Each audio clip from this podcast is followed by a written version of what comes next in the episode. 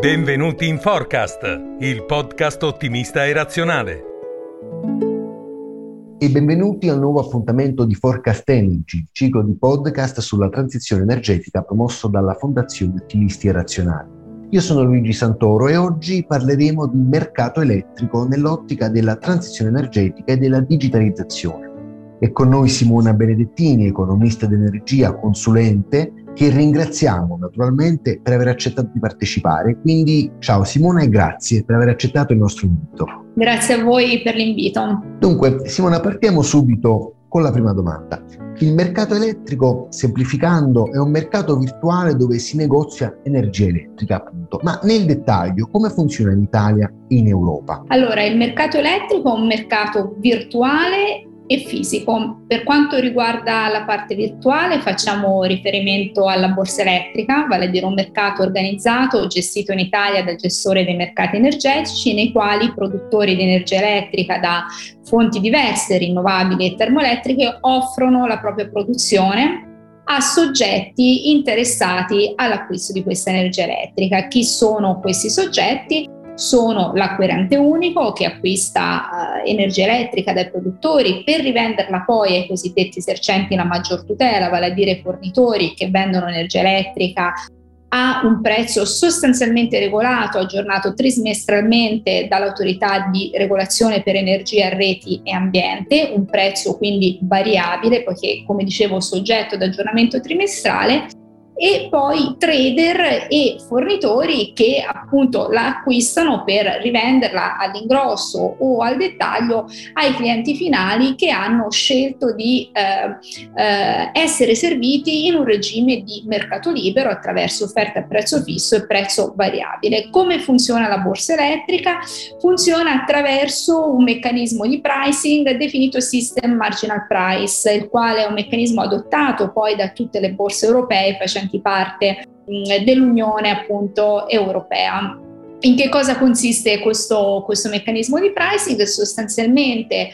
data una certa domanda di energia elettrica in una certa ora eh, del giorno a cui quella particolare sessione di mercato fa riferimento, il gestore dei mercati energetici ordina eh, le offerte che sono pervenute sulla borsa elettrica in ordine di merito economico, si dice vale a dire da quelle relative alle tecnologie con più bassi costi variabili e alti costi fissi verso appunto appunto eh, quelle offerte, sino ad arrivare a quelle offerte delle tecnologie con più elevati costi variabili e più bassi costi fissi. Il prezzo di eh, vendita che viene riconosciuto a tutte le tecnologie è pari a quello della tecnologia marginale, vale a dire l'ultima tecnologia, quella con costi variabili più elevati, eh, che appunto è chiamata a soddisfare la domanda relativa ad una certa ora del giorno a cui quella sessione di mercato si riferisce. Come dicevo, questo è quello che concerne nella parte virtuale, poi ovviamente c'è una parte fisica dove questa energia elettrica, per la quale l'energia elettrica contrattata e scambiata sul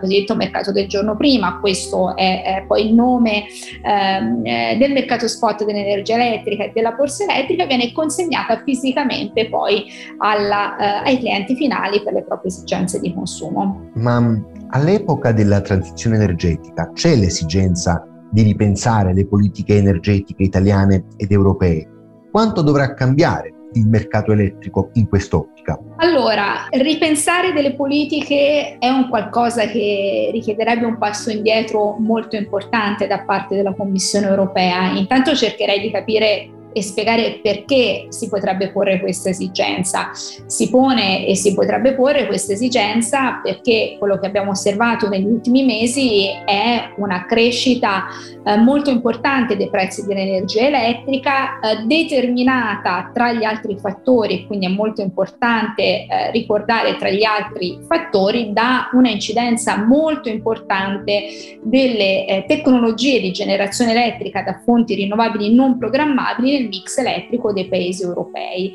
Eh, quanto maggiore è l'incidenza di tali fonti non programmabili, quanto maggiore è l'esigenza di avere delle tecnologie di generazione elettrica ehm, come quelle a gas che vadano poi a soddisfare quando appunto le fonti rinnovabili non sono nella condizione di poter produrre elettricità, soddisfare i consumi relativi ad, ad un determinato istante di tempo. Quindi quanto maggiore è questa esigenza e quindi quanto maggiore il ruolo delle centrali eh, a gas sostanzialmente nel coprire la domanda per effetto dell'indisponibilità delle fonti rinnovabili, quanto maggiore sarà il prezzo corrisposto per l'acquisto dell'energia elettrica eh, a fronte di eventuali aumenti dei costi della materia prima, quindi sostanzialmente del gas,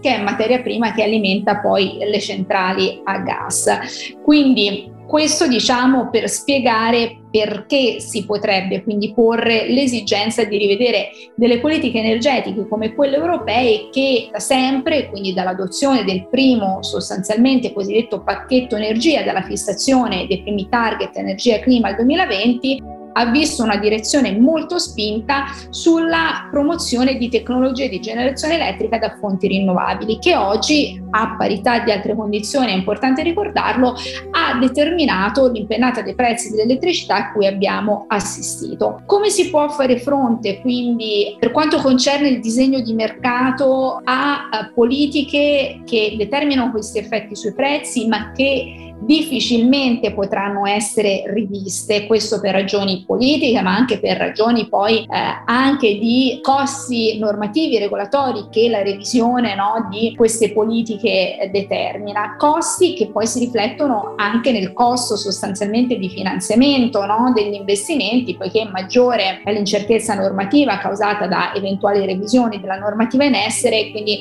maggiore il rischio poi legato ai progetti che appunto gli operatori economici desiderano poi eh, realizzare. Eh, a fronte di questa situazione, quindi più che parlare di una revisione, una review delle politiche, si parla di una review quindi del disegno di mercato. Eh, proprio ieri la commissaria Simpson all'energia, nel suo speech alla commissione ITRE, eh, ha detto che tra le altre soluzioni si sta eh, lavorando con l'agenzia dei regolatori europei, l'ACER, per una possibile review, un aggiornamento del disegno di mercato che sostanzialmente potrebbe riguardare l'adozione di una forma di pricing diversa diversa da quella che noi oggi conosciamo, che citavo prima, System Marginal Price, o l'adozione di forme di contrattazione diverse dall'attuale per alcune tecnologie, tra cui quelle rinnovabili. È molto importante dare questo diciamo, suggerimento che vale sempre, certezza di direzione, perché quanto maggiore è questa certezza, quanto poi maggiore eh, chiaramente sarà la possibilità di vedere realizzati quegli investimenti che eh, sono necessari per raggiungere gli stessi target che ci dà la Commissione europea. Qui un'ultima considerazione e poi chiudo su questo tema la certezza diciamo, normativa deve essere intesa a tutto tondo. In Italia, eh, come anche in altri paesi, abbiamo un problema molto importante di autorizzazione degli impianti, vale a dire occorre moltissimo tempo, quindi è importante accelerare queste procedure di autorizzazione per la realizzazione di nuovi impianti, sia rinnovabili ma anche termoelettrici che servono come capacità di backup proprio per fare fronte a quei target che l'Europa ci dà. Sempre la stessa commissaria Simpson Simpson ieri diceva eh, nel suo intervento che eh, la Commissione sta elaborando alcune raccomandazioni basate su best practice relative proprio al sistema autorizzativo. In questo processo che ruolo svolge la digitalizzazione? Ha un ruolo fondamentale in particolare per abilitare la partecipazione dei clienti finali ai mercati dell'energia elettrica. Il nostro paese eh, nel recepimento eh, della direttiva europea 944 del 2019 sul mercato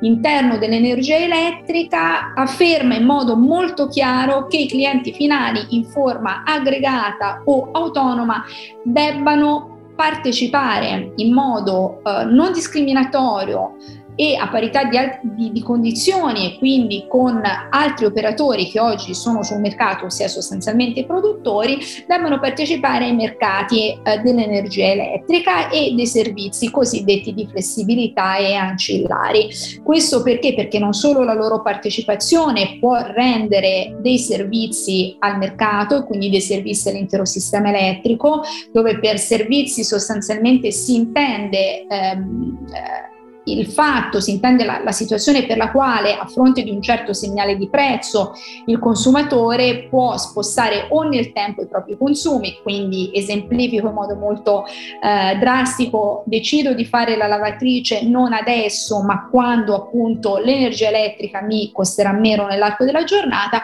oppure di ridurre, quindi fare risparmio energetico. E quindi sostanzialmente poi poter offrire questa capacità anche no, sul sul,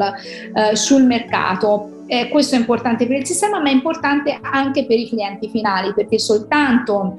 esponendoli anche effettivamente a segnali di prezzo ma in modo consapevole, quindi non passivo ex post con l'aggiornamento dei prezzi regolati, questo può dare una mano quindi anche a mitigare l'impatto poi che i prezzi dell'energia elettrica in questa fase soprattutto hanno eh, sul, sul, bilancio delle famiglie, ma soprattutto ricordiamolo sul bilancio delle imprese e dei consumatori industriali che poi saranno i primi a sperimentare probabilmente la partecipazione attiva su questi mercati. Quindi è molto importante poi per questo mettere anche a terra tutte quelle tecnologie digitali che permettono poi di agevolare e di abilitare questa partecipazione ai mercati attraverso la creazione di piattaforme ad hoc, sistemi di misurazione dei consumi ad hoc, dell'autoproduzione quindi altrettanto opportuni e così via. Quindi la digitalizzazione assolutamente è fondamentale e porta poi ovviamente con sé una serie di questioni che è necessario affrontare, primo tra tutti il trattamento eh, del dato di consumo da parte degli operatori e eh, chiaramente eh, di altri profili che possono essere oggetto eh, sia di eh, normativa di privacy, di privacy, ma soprattutto essere sensibili per evitare forme no, di abuso